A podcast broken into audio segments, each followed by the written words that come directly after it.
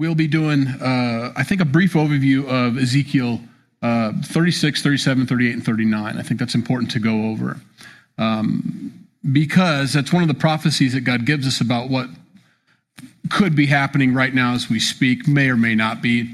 If it is, this is what it's this is what it looks like. Um, and if it isn't, this is what it looks like. This is how it'll start someday. So, very important to know those things. And so, a, brief overview 36 and 37 is God bringing the nation of Israel, prophesying about them coming back into the land from all nations. That's taken place. Uh, 38 and 39 are his, uh, well, it's a war, but more importantly, it's the war that allows God to show his power to the nation of Israel that they might be shaken back to faith. Um, if you go to Israel now, it's, it's a very much an unbelieving state, if you can understand that. I mean, it's hard to believe that Israel would not be a religious, uh, well, they are, but uh, synagogue is not on their forefront of their mind for most of them, actually. Um, it's interesting. Um, and so that 38 and 39 war that begins with Iran, um, Persia, and, and so on, and some of the other, a couple other uh, friends from the north, Russia, and so on, um, actually provides God the opportunity to be strong on Israel's behalf and, and shakes them up and, and causes them to, to, to lean towards Him again and to look towards Him. Of course, that would then open up the door for the Great Tribulation, the last seven years for Israel to receive their Messiah. So, I'll do a little more in depth next week, I believe, and uh, we'll plan on that, uh, kind of taking a break from Proverbs and moving into that. So, Let's, uh, before we move any further into this, let's pray. Um, we'll pray for the peace of Israel and for Jerusalem, and then we'll, uh, we'll talk about some of the things that are coming up here at Calvary here in the next few days. Lord, we thank you for your word this morning. We thank you for the praise and worship we've had, the reminder of being a blessing to others through Operation Christmas Child. And now, as we dive into your word, we pray that you'd open our hearts to be receptive to everything you have for us as Solomon tries to steer us into wisdom with our actions, work, or being lazy, or whether it's our words, whether we're a blessing or a curse to others. And uh, I pray that you just help us to, to learn that and, and to receive that and to be changed by it today. In Jesus' name, amen. Um, some of the things going on today after second service is the potluck. We're having fried chicken. Join us or come back for that if you're interested in doing that. Uh, men's breakfast will be October 21st. Uh, we'll talk a little bit more about TPUSA and, and everything. Um, and then also the harvest party is coming up. But I do have a sign up sheet out there today. So you can sign up if you want to help for that night. Um, take a shift of anything you want. Just put your name in there and maybe a phone number. And if you're not sure you can make it, don't put your name down. Make sure you know you're going to be there. Uh, sometimes we just plan on you being there and everything's set up, and then sometimes people don't show up and we didn't know. And so if you put your name down, we really expect you to be there to help in that area. So, um, so be praying about that before you commit. Um, I think that's it, right? Yeah. Proverbs 10. Solomon moves a little bit, changes from the allegory of the woman being wisdom crying out. He starts off with telling us how important it is to have wisdom um, moves on to how available wisdom is for all of us. And now today he gets some pretty specific things, but mainly just telling us that wisdom is righteousness. To live a righteous life is wise. Um, you don't think you'd have to share that, teach that, but you do, because some people believe that being wicked is wise. That's how you get ahead in this world, and that's how you move forward, and that's how you, you get yours, is through wickedness lying, deceit, stealing, whatever, um, and then and more. Um, Solomon says that's not wise. It's very short-sighted, actually, uh, and he'll try to explain that to us with some specifics here. So, verse one, the Proverbs of Solomon. A wise son makes his makes a, a glad father, but a foolish son is the grief of his mother. Treasures of wickedness profit nothing, but righteousness delivers from death. The Lord will not allow the righteous soul to famish, but he casts away the desire of the wicked. God is looking over all of us to perform his word. He gives us specific promises for those that are obedient, for those that believe him. You know, salvation through Jesus Christ comes through belief that Jesus is the way, the truth, and life. Um, that's a blessing there. So uh, when I accept that forgiveness, we say the, maybe the wrong words sometimes. I know we can, we can mince words sometimes and, and get upset with the vocabulary that we use. But what we mean is when we say, I receive the forgiveness of Jesus, is I believe on God's way of salvation. I believe it. You sent your son to die on the cross for my sins. And, and I believe that's for me, and that is salvation for you. And so you've received the gift that's offered to you through his son. Well, that's just righteous living. That's just smart. That's just, that's, there's a, a benefit that comes from believing God at his word. But he also tells us many other things as to how to live this life, how to walk this walk. Salvation is very important, but there's also a life to live until we go on to be with him forever in heaven. And so he gives us all those instructions as well. And so that's when we have to believe further believe all that Jesus taught, all that he spoke, all that's in the scriptures, not just portions of it.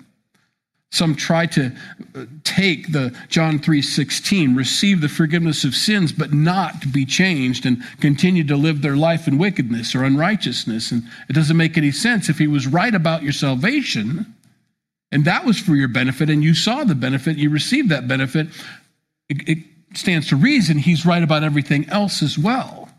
He isn't wrong about that. And for us to not follow his word would be detrimental to our spiritual health, but also physically as well.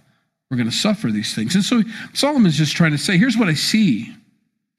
I see a, a, wise son makes his, his dad happy, and he does. Oh, God, you know, don't have to worry about him. I, I was not that son, you know, but I have sons like that, thank goodness. But I was not that son. So in my life, I can see this proverb on both sides myself being on the wrong side of a proverb and my sons being on the, the right side of a proverb. And it's true, it does bring a joy. Now, that's a statement. I don't know what you do with that. You know, you hope the bad son hears that and says, you know what, I, I am bringing grief to my parents. I do want to change. I don't want to be that kind of kid in my parents' life. I want to be different, you know. I want to be a blessing to them. You hope that's the case. Either way, wisdom is righteousness. So when my son is living a righteous life, that's wise and it makes my father happy. It makes my dad glad. That's what our Father in heaven's looking for. That's what our earthly fathers are looking for, and so on. The treasures of wickedness profit nothing. We think they're going to profit.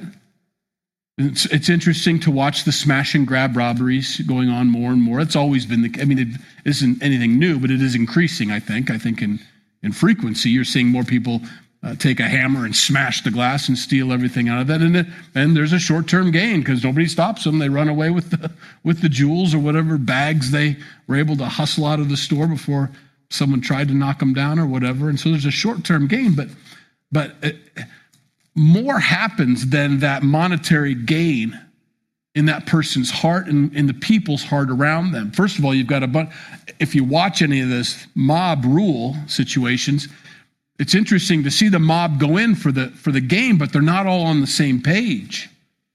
In fact, if you're carrying too much and someone's carrying too little, they're just going to take out of your hands what you got out of the store and they're going to run to their car with half your stuff. Not your stuff at all, but you get the idea. And so there's this, this chaotic life, you know. I, I ran out of the store with 12 fur coats, but I got home with two and a black eye and a busted wrist, you know, kind of thing. It's a short term thought. It, just doesn't make any sense. In Mark chapter 8, verses 35 through 37, for whoever desires to save his life will lose it, but whoever loses his life for my sake and the gospel's will save it. For what will it profit a man if he gains the whole world and loses his own soul? Or what will a man give in exchange for his soul? Now, I alluded to the fact that it was a short term gain that day, but even if they got away with all 10 fur coats and got home and sold all 10 fur coats and bought a Rolex with the money they made from makes no difference. It's still a short term game. They're going to die and stand before God. And although they had the whatever it is that they wanted in this lifetime, they've lost eternity in the process. It's a short term gain, long term loss. So he continues here the Lord will not allow the righteous soul to famish. God looks out for those that are looking to walk a righteous life, but he casts away the desire of the wicked. Solomon notices that. in Psalms 37, verses 24 through 26. Though he fail or though he fall, he shall not be utterly cast down, for the Lord upholds him with his right hand. I have been young, and now I'm old. Yes, I have not seen the righteous forsaken, nor his descendants begging bread. He is ever merciful and lends, and his descendants are blessed. God wants us to be the prodigal, or not the prodigal, sorry, the, the Samaritan. I get that mixed up like Moses and Noah sometimes. It's, they're not good things to get mixed up, they're complete opposites. He wants us to be Samaritans, you know, who sees that person in, uh, in need and, and is the giver, you know. And then the person in need is the receiver, and he, he needs that to take place. He wants that to take place in our lives. And God watches for that. As we go through this proverb, this is one of the few proverbs where God actually talks about wealth, riches, monetary riches as a good thing. You know, we get the idea that the scriptures teach us that wealth or riches are, are evil, and, and they're not. They're evil if you're collecting for yourself. They're a blessing if you're a tool in your hands for others. He's looking for that. He doesn't want a pond, he wants a, a hose. He doesn't want it to pool up into my life and accumulate. He wants it to be a vehicle. He wants you to be and I to be a vehicle by which he can bless others so that that comes full circle. Because there's more involved than just uh, for the bad guy robbery. Now his heart is, is wicked and he feels guilt and shame and he's, he's paranoid and he's watching out. But also for the righteous person doing what they're supposed to do, it's not about gaining the wealth. It's about the, the, the comfort and the, the freedom that that has to, to be a blessing to other people, to, to, to not be worried or anxious about anything. You can, you can pay your bills, you know. You're living within your means. You're, you're doing it the right way. You're not extravagant with your lifestyle, you know, to the point where you're always wondering if you're going to make next week or not. There's a blessing to there's a peacefulness that takes place.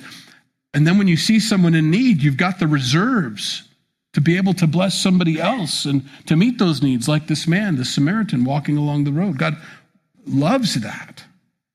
And Solomon's saying that's just wise. That's righteousness. That's righteous living, is what that looks like. And God's looking for that, he says. Verse 4 He who has a slack hand becomes poor, and the hand of the diligent makes rich. He who gathers in summer is a wise son. He who sleeps in harvest is a son who causes shame. Although the curse given to man was that the earth was going to produce thorns for us and be hard labor for the rest of our life, he still provides through that hard labor. He still wants us to be hard workers. But a slack person becomes poor. Um, we have a, a, a, certain segment of society that's a dependent society in our, in our culture, in our, in our country especially, but in others as well. Um, God isn't uh, bound by what we think He's bound by or bound by the things that we're bound by. It, it, it, it isn't required that somebody who's richer has to provide for someone who's poor. He doesn't need that transaction to take place. He can just give to the poor, and the poor can rise up out of it. As, as they're living a righteous life, as they're doing what they're called to do, as they're devoted to God and they're faithful, He can just raise them up. I think that's important to know. There's, there's more than money at hand here. In 1 Timothy chapter 5 verse 8, but if anyone does not provide for his own and especially for those of his household, he has denied the faith and is worse than an unbeliever. We're called to that. That's not to make people feel bad. Well, it is. I mean, I, that's the wrong way. If you're working hard and you're trying, that that's a blessing, and God sees that, and, and stay faithful in that. And don't live beyond what he's providing you through that hard work. I think that's the key. Sometimes we have this idea of a level or an expectation of this is where my lifestyle should be, and, and, and the paycheck doesn't match my expectations. So I need to lower my expectations. And there's a reason for that, that God does that in our lives. Um, I think young married couples, one of two things is going to take place. You're either going to get closer together as you huddle around your SpaghettiOs, or you're going to grow apart as you go beyond the spaghettios to the filet mignon and, and can't afford it. You divide over it. You, there is a there's peace and there's a blessing with a salad, it says, you know, than, than with the plenty and with the bountiful and, and, and not being able to afford those things, you know. Um, God calls us to have that. Um, he, he provides through our work, but within that provision, if we live within that provision, there's a blessing there. Paul says, I've learned to be at base and I've learned to abound. I, I can do both. If I, you know, I've got, if I've got extra and God's blessed me above, then I, I have a really great meal. If I don't, I have a really great meal. One time it's oatmeal and the other time it's, you know, not pork, but, you know, steak or something. Either way, I'm content in either of those situations. I'm not concerned. I haven't put myself in a position to where my expectations were met, therefore I'm depressed. And my depression leads to not wanting to work and to become lazy and to sit and watch TV. And I see everybody else's lifestyle better than mine, and that makes me envious. And there's a spiritual thing that takes place beyond the amount of money in our bank accounts. If you have a slack hand, plan on being poor. If you're a diligent person and you work hard, you can become rich not only in finances, but also in your heart, in righteousness. When there's a time to gather, right now we're in harvest. I think the beans are getting done and move, move, move to corn is my assumption. I've done, been here long enough. I'm starting to learn this a little bit, how the, how the process works. Um, I know that they can change that up a little bit if they need to, but right now it seems like the beans are, because now's the time. It's ready for it. Now, if you're a good farmer, you're out doing what you need to do when you need to do it. And when there's not anything to do, you know, that's your time for a break. You know, this we go on vacation here. We don't go on vacation in August, September, and October. That's not a great time to leave, you know, for a couple weeks. They can, but it's not the greatest time. There's better times for that. There's down times, you know. And wisdom shows us when those down times are and when they're not. I, I struggle sometimes with, I, I like to be working, be busy doing something, you know. And sometimes God will, He just ordains my schedule. You're, you're, you're going to be swamped, and then you're not going to be swamped. And it's hard for me not to want to continue to be swamped because you're used to being swamped. He says, No, this is the downtime I'm giving you. Don't try to find something to do to fill that space. I've given you this space to fill it with family, to hang out. And you don't have to feel guilty about it. This is your time. Even if it is a Tuesday at 10 o'clock in the morning and you feel like no other man in the world is at home right now, this is the time I've given you and if you don't take it now, three o'clock's coming. You don't know it's coming, but there's a call coming at three o'clock and you're going to be busy the rest of the night. So take the break while I give it to you. Letting the Holy Spirit lead you and guide you in those things. Very important. God gives us that. When it's time to harvest, get at it. When it's time to rest, get at it, you know. Ephesians 4:28 Let him who stole steal no longer, but rather let him labor working with his hands what is good, that he may have something to give him who has need. Again, it's not about the accumulation, it's about the preparation to be the blessing. You've been the receiver. As a young adult, you've been the receiver. And now, as you're getting older, it's time to be the giver and let other people receive from you. It's a blessing. Verse 6. Blessings are on the head of the righteous, but violence covers the mouth of the wicked. The memory of the righteous is blessed, but the name of the wicked will rot. The wise in heart will receive commands, but a prating fool will fall. He who walks with integrity walks securely, but he who perverts his ways will become known. That's the kind of fame you don't want. Here he moves on to what we not only what we do, how we work, or whether we work, but how we speak to one another. There's a righteous way to speak to one another. It's important. Um, it's important to share the truth. It's important to share the truth in love. It's important to be considerate, but it's also important to be considerate of God. I, it's a line I have to walk for myself personally, and I have to self evaluate all the time. I have to check my heart all the time. Um, I, I do want everybody to receive the truth and love, but, and not but, and with that, I want to honor God with boldness, with not being ashamed of the gospel or ashamed of the truth at the same time. And sometimes it can come across to some brash, to others. It's funny. It can come across harsh to some and not harsh enough to others in the same message. Everybody's different. Everybody has different tolerances. I have one voice, I have one tone. some are, going to be hurt, some are going to be, come on, JD, speak up. you can't. So you got to do what you do through by faith and pray that somehow the words get translated properly to every heart in a way that they can receive it, in a way that they can accept it, you know. Why don't you talk about this more? Ah, I think you talk about that too much. I don't know what to tell you, you know. So I have this ticker list at home. No, I don't, but I got five yays and, and, two no's. I guess I did okay today. You know, I get five no's and two yays. Eh, I got to work on my whatever. You know, it's funny. You don't want your mouth to be known as a as a violent mouth, as a wicked mouth, as a mouth that's going to be and, and want to be forgotten. You know, my words are our words. All of our words are very impactful to people's hearts and uh, you always want to have a positive impact, you know. And, and I would consider uh, even a harsh word towards a child or towards you know anybody that needs to be corrected as a positive. I don't think that's a negative, you know. Um, I, don't misunderstand me. I don't think we should just be all warm and fuzzy. Of course, I don't think you've ever thought that of me, but uh, today our, my dogs uh, wonderful dogs, chase the bull just like I want them to.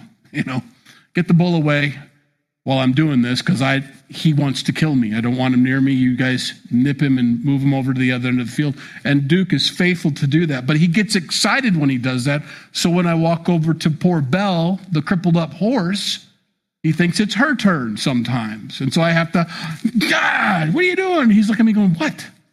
It's a big four legged thing. I thought I was supposed to chase all the big four legged things. You know, no, no, no. Both wanted a positive impact. Yeah, get him. No, no, don't get him. Uh, different words for different situations. Okay. Um, we want to be a blessing. God honors that and, and, and is looking for that. In Romans uh, 16, he says this Now I urge you, verse 17 Brethren, note those who cause divisions and offenses contrary to the doctrine which you learned and avoid them. We're to be looking for those people that, and watch out for those people that cause divisions with their words. They, for whatever reason, think it's very important that everybody knows this or sees this or hears this thing. And as we're going to see here, that's, that's not always what God wants. In verse 10, he who winks with his eye causes trouble but a prating fool will fall. The mouth of the righteous is a well of life, but violence covers the mouth of the wicked. That's the second time he said that. Hatred stirs up strife, but love covers all sin or sins. Wisdom is found in the lips of him who has understanding, but a rod is for the back of him who is devoid of understanding.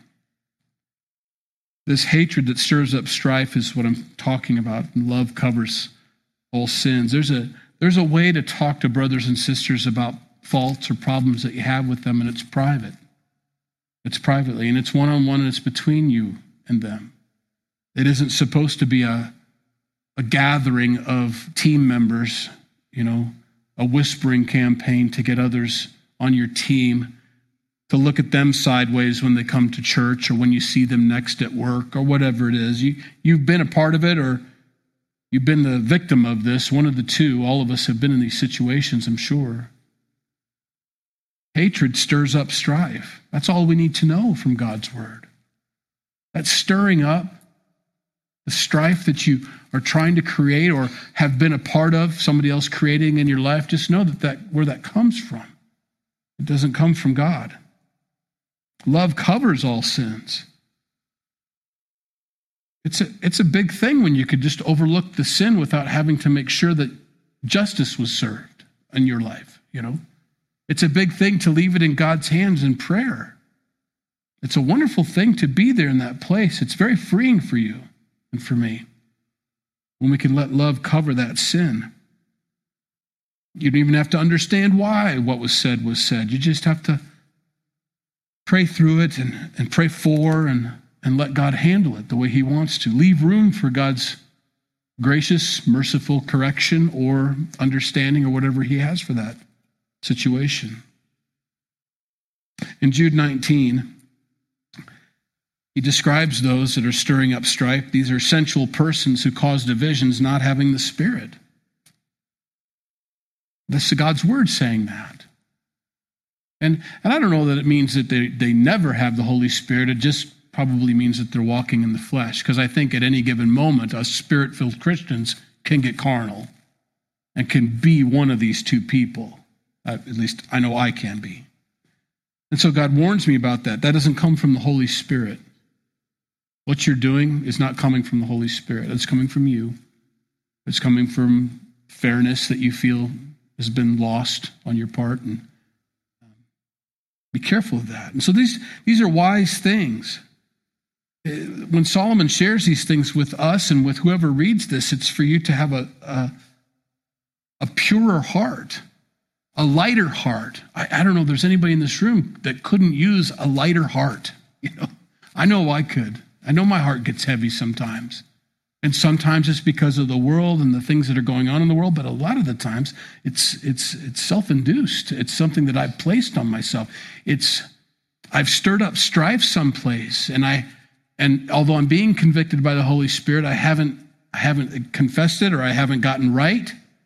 And so I just carry it because I'm too prideful to change, my heart gets heavier and heavier and heavier. I think it's good to be quick repenters of these things.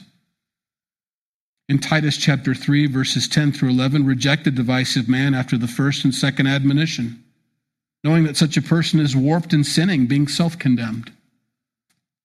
So he gives us the plan for the situation when the strife is being stirred even if the strife is being stirred against you and you have every right to stir strife back, he calls us to cover that sin with love. I think that's obviously wise. Verse 14 Wise people store up knowledge, but the mouth of the foolish is near destruction. The rich man's wealth is his strong city, the destruction of the poor is their poverty. The labor of the righteous leads to life, the wages of the wicked to sin. He who keeps instruction is in the way of life, but he who refuses correction goes astray. It's one of the few places, again, where the scripture teaches us that the wealth of a rich man is a strong city. it, it is, a, it, it is a blessing. There is safety in that. And of course, it, you, you, can't take that out of context or out of the context of Scripture. God says, I don't want you to rely on that wealth. That can be removed from you at any time. That isn't your hope. I want your hope in me. But the, the, the riches, the wealth that comes alongside it, I, I've, I've been in the place where you get the shut off notice. Been there as a husband or as a father, and that's a very embarrassing thing. I've been there where it says, uh, I'm sorry, sir, this is declined could you say that louder for me, please? You know, I don't think five people back heard that, you know. You want me to try it again? Yeah, yeah, must be something wrong with my card. I've been there. There's something about being able to hand the card to them and say, I'm not even going to look down for the approved message because I know it's there. Not, I don't know if it's there. There's a strong tower there. It's not a pride thing. It's a, I'm going to go in and get what I need to get and go. There's a blessing in that. I say that because the world wants us to be on the edge all the time of our finances. And when we're on the edge of our finances all the time, that puts us on the edge of our marriage, on the edge of our children, on the edge of our job, on the edge of everything. It's the edge. He says, back off the edge, you know. And so he's trying to give us wisdom. There's, there's strength there. There's a, there's, a, there's a peace that comes. Destruction of the poor is their poverty. It destroys them. It makes them depressed. It makes them want to seek substances to uh, mask that feeling that they have inside. And that doesn't help the situation of poverty at all for them. That makes things work worse. It makes them get fired because they showed up on the job under the influence, and now they're fired, and they're, now they're looking for. Uh, it just goes on and on. It's a spiral. Verse 18 Whoever hides hatred has lying lips, and whoever spreads slander is a fool. In a multitude of words, sin is not lacking, but he who restrains his lips is wise. The tongue of the righteous is choice silver, the heart of the wicked is worth little. The lips of the righteous feed many, but fools die for lack of wisdom. The blessing of the Lord makes one rich, and he adds no sorrow with it. I've used that scripture many times. Many times. We have to have a balanced understanding of money. We can't serve it, but it needs to serve us. It's very important.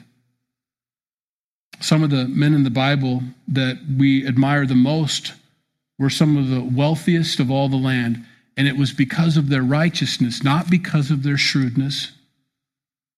You know, it was because of their righteousness. God blessed them abundantly. Abraham, you think of him. He had a hundred man standing army. It's one thing to have a hundred employees. That's a pretty big company. Good for you. But to have a hundred men that would actually go to war for you, that's a whole nother level. Job was unbelievably wealthy. And, it's not about that, because there's a bunch of poor people too, like Paul, that were able to be content and still live righteously. That's not the gauge of whether you're righteous or not. It's not your wealth. He's just saying, I make one rich and I add no sorrow to it. It isn't, you don't have to feel guilty about that. It's okay. But use it as a tool in other people's lives and in your own lives and your kids' lives. Be a blessing. He makes one rich and adds no sorrow to it. Um, in Proverbs 25 11, a word fitly spoken is like apples of gold set in silver. The blessing of, oh, that's the wrong cross reference. Boy, I'm not doing well today, am I? Where am I going to put that? We'll get to it. Oh, there it is, right there, verse 20. I just had the wrong one. Verse the tongue of, of, the, of the righteous is choice silver, the heart of the wicked is worth little. There is something we can do with our words. A word fitly spoken is like apples of gold in settings of silver. Um, people are desperate for some encouragement. All of us are, but all of us have the ability to give that out too, desperate for it. Affirmation. Um, and it's not that you have to have the pat on the back or that you want the kudos, but they, it is nice, isn't it, when someone recognizes something without you having to remind them, you know? They recognize it and they say something. It's like, wow, thank you. You know, I mean, I didn't expect it. I don't need that. You don't need to say those things to me. I, I understand that. But inside, they're like just eating it up, you know? Just absolutely thriving off of our words. And to them, it's like a word the word that you spoke is like an apple of gold set in a setting of silver. It's a, oh, thank you, you know. Um, it's another thing God convicts me of sometimes after teachings. I, I don't want every teaching to be a, boy, I hope you get it right this week teaching, you know. And uh, I had an opportunity, and I, I don't know that I took it, so I'll take it now there was a post that someone posted, and I know you guys get probably tired of posts and memes and probably, you know, why don't you get off social media for once? I can't help it. But it said, it showed a picture of a, of of a storm and people at the stadium, a Chiefs stadium. I'll use the Chiefs for an example, covered with snow. And he said, oh, if only the church was as dedicated and enthusiastic as those, you know, that go to these sporting events. And I'm like, I've got that church. We've got those people. It doesn't apply. I'm very happy to say that. Sometimes when it's in the, I look kind of look forward to winter because I, I just like to see everybody's mettle. You know, it's, and, and, I don't want you to put yourself in danger. Don't get me wrong. Oh boy, it's snowing and JD expects me to be there. And I, no, no, no. I'm just saying we show up because that's what we do. If anybody's hungry and they need the spiritual food, we'll have a, a, a, meal ready for them. If nobody comes, that's fine too. We'll go home early. You know, it makes no difference to us. But we're going to be here ready for you. And it's funny to see all you people, a lot of you people, who can and are available to do that can get here. And I'm like, these people are crazy, you know?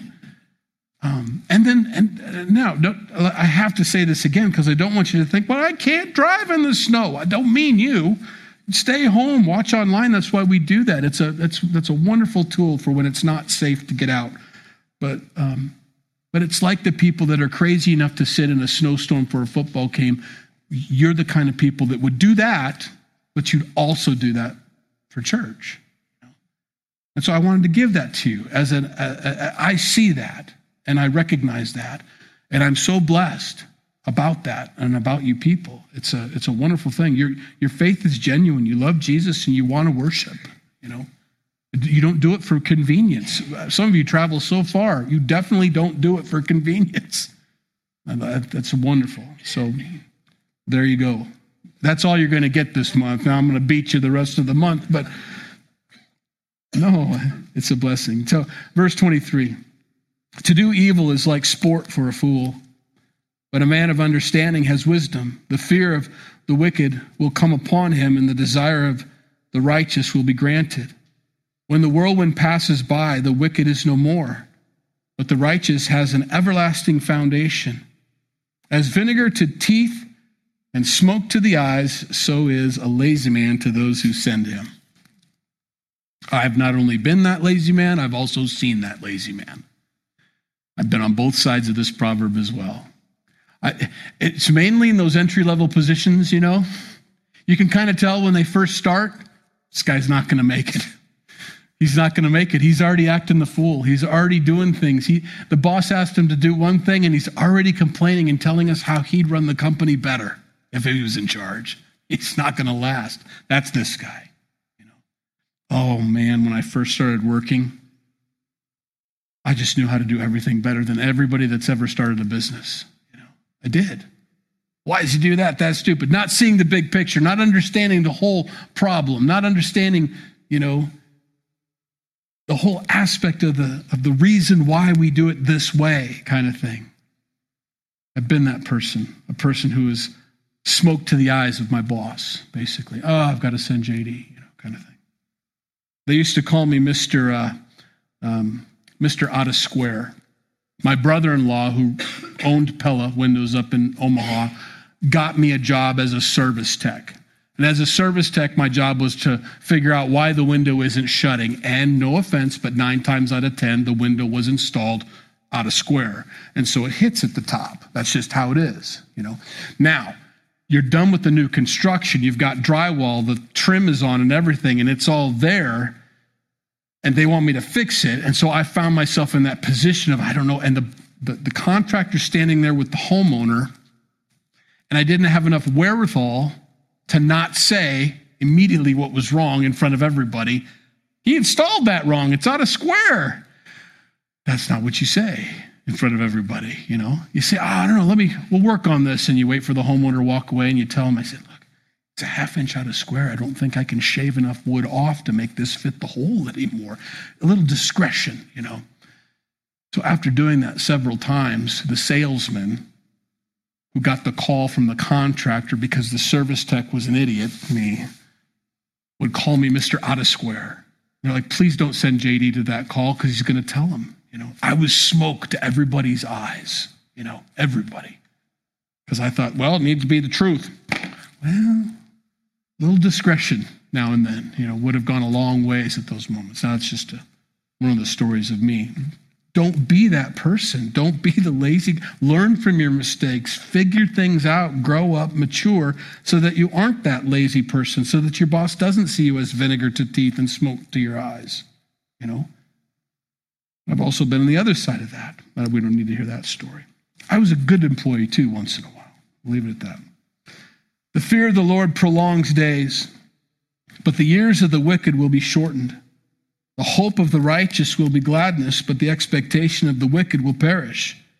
The way of the Lord is strength for the upright, but destruction will come to the workers of iniquity. Just more warnings, you know. Live a righteous life. Don't live a wicked life. It's going to be short lived.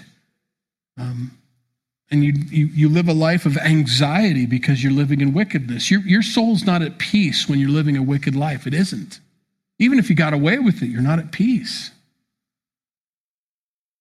The righteous will never be removed, but the wicked will not inherit uh, or inhabit the earth. This is the long term he's talking about here. The mouth of the righteous brings forth wisdom, but the perverse tongue will be cut out.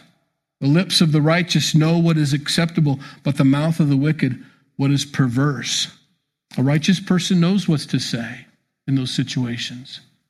A wicked person knows, well, they know they know what's going to get them further, you know, temporarily, what the what the cover up is. And the, the lies catch up with them eventually. So we're going to have communion now as we move into uh, chapter 11. Well, next week we'll do Ezekiel 36, 37, 38, and 39 is the plan anyway.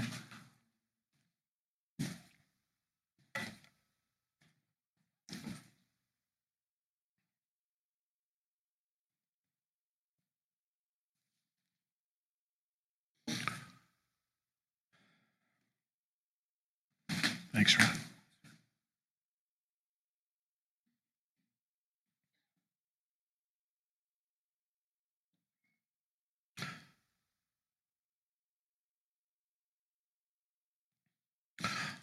Paul explains to us this forgiveness of sins through Jesus and what this what this moment that we're having together means, or what it's supposed to mean anyway.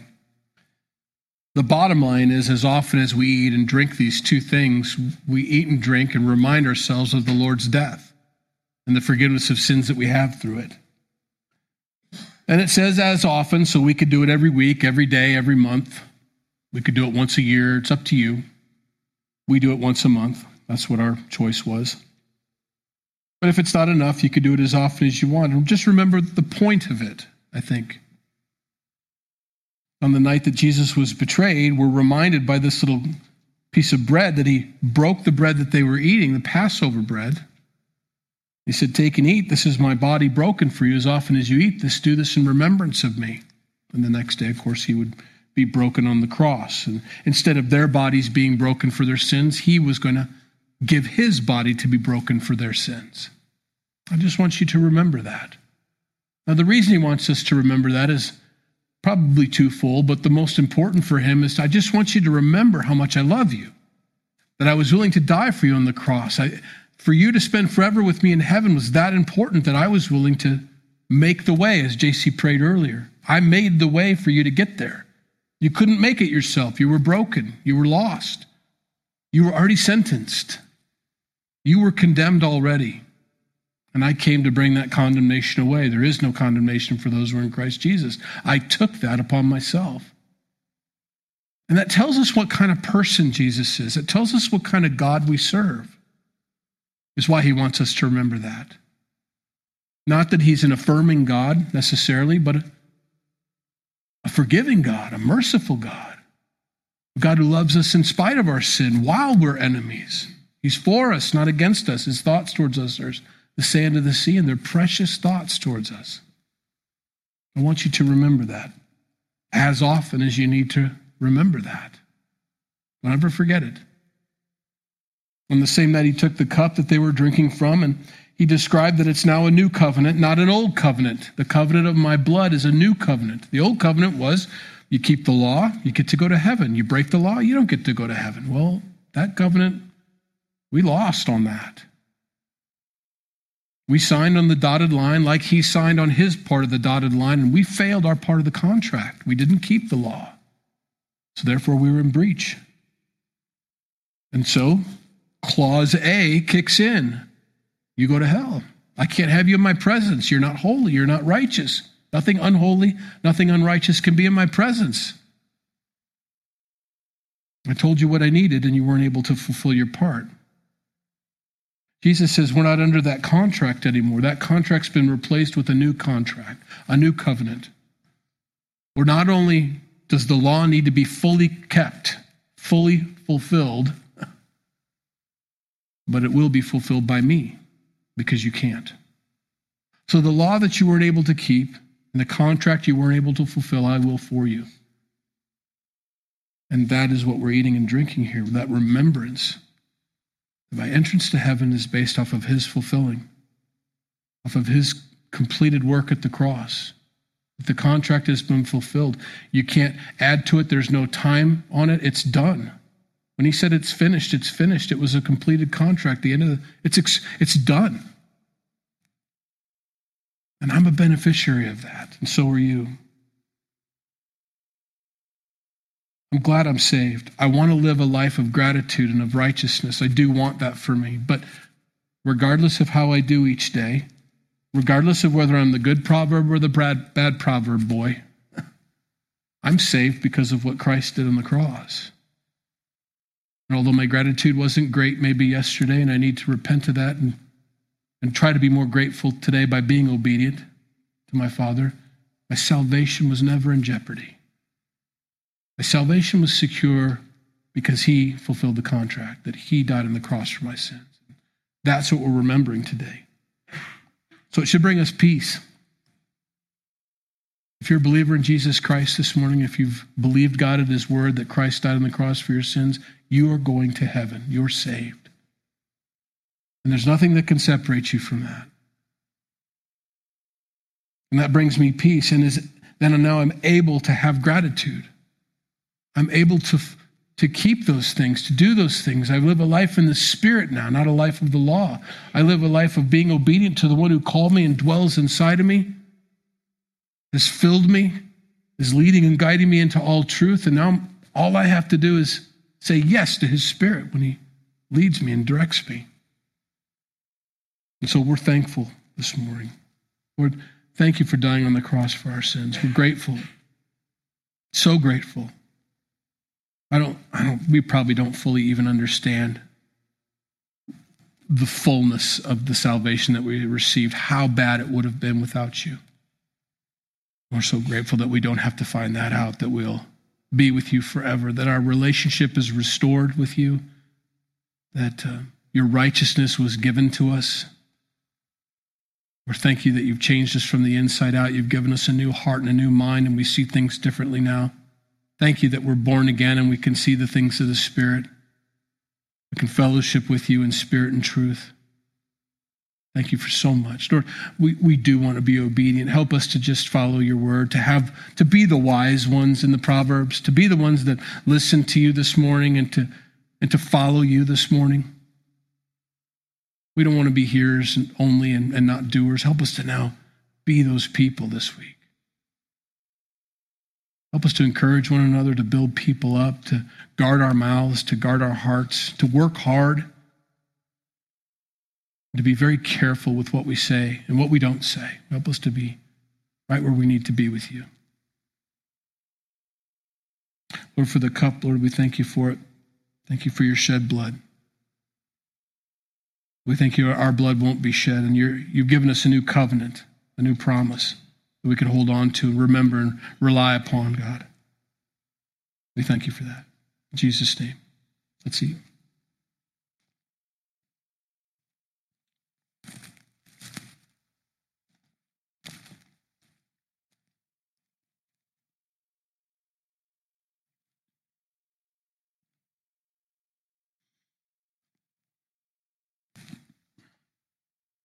Lord, you've given us a whole proverb, all of 10 today. And there was a lot of different things touched upon. I pray that you bring those to our remembrance throughout this week. That uh, there be moments where we could use these things and, and, that, and that we would use these things. So we thank you for that instruction this morning. Thank you for your love for us as a father who wants to impose and share and Give us your wisdom. We want to receive it as good sons and daughters of yours. I pray that we'd have a great week this week, walking with you, reflecting you to those around us, to be your hands and feet, to be a blessing to those that come into our path, God. To remember that we're ambassadors of yours and to always have that as the most important title we carry. That we're your ambassadors. We love you in Jesus' name. Amen.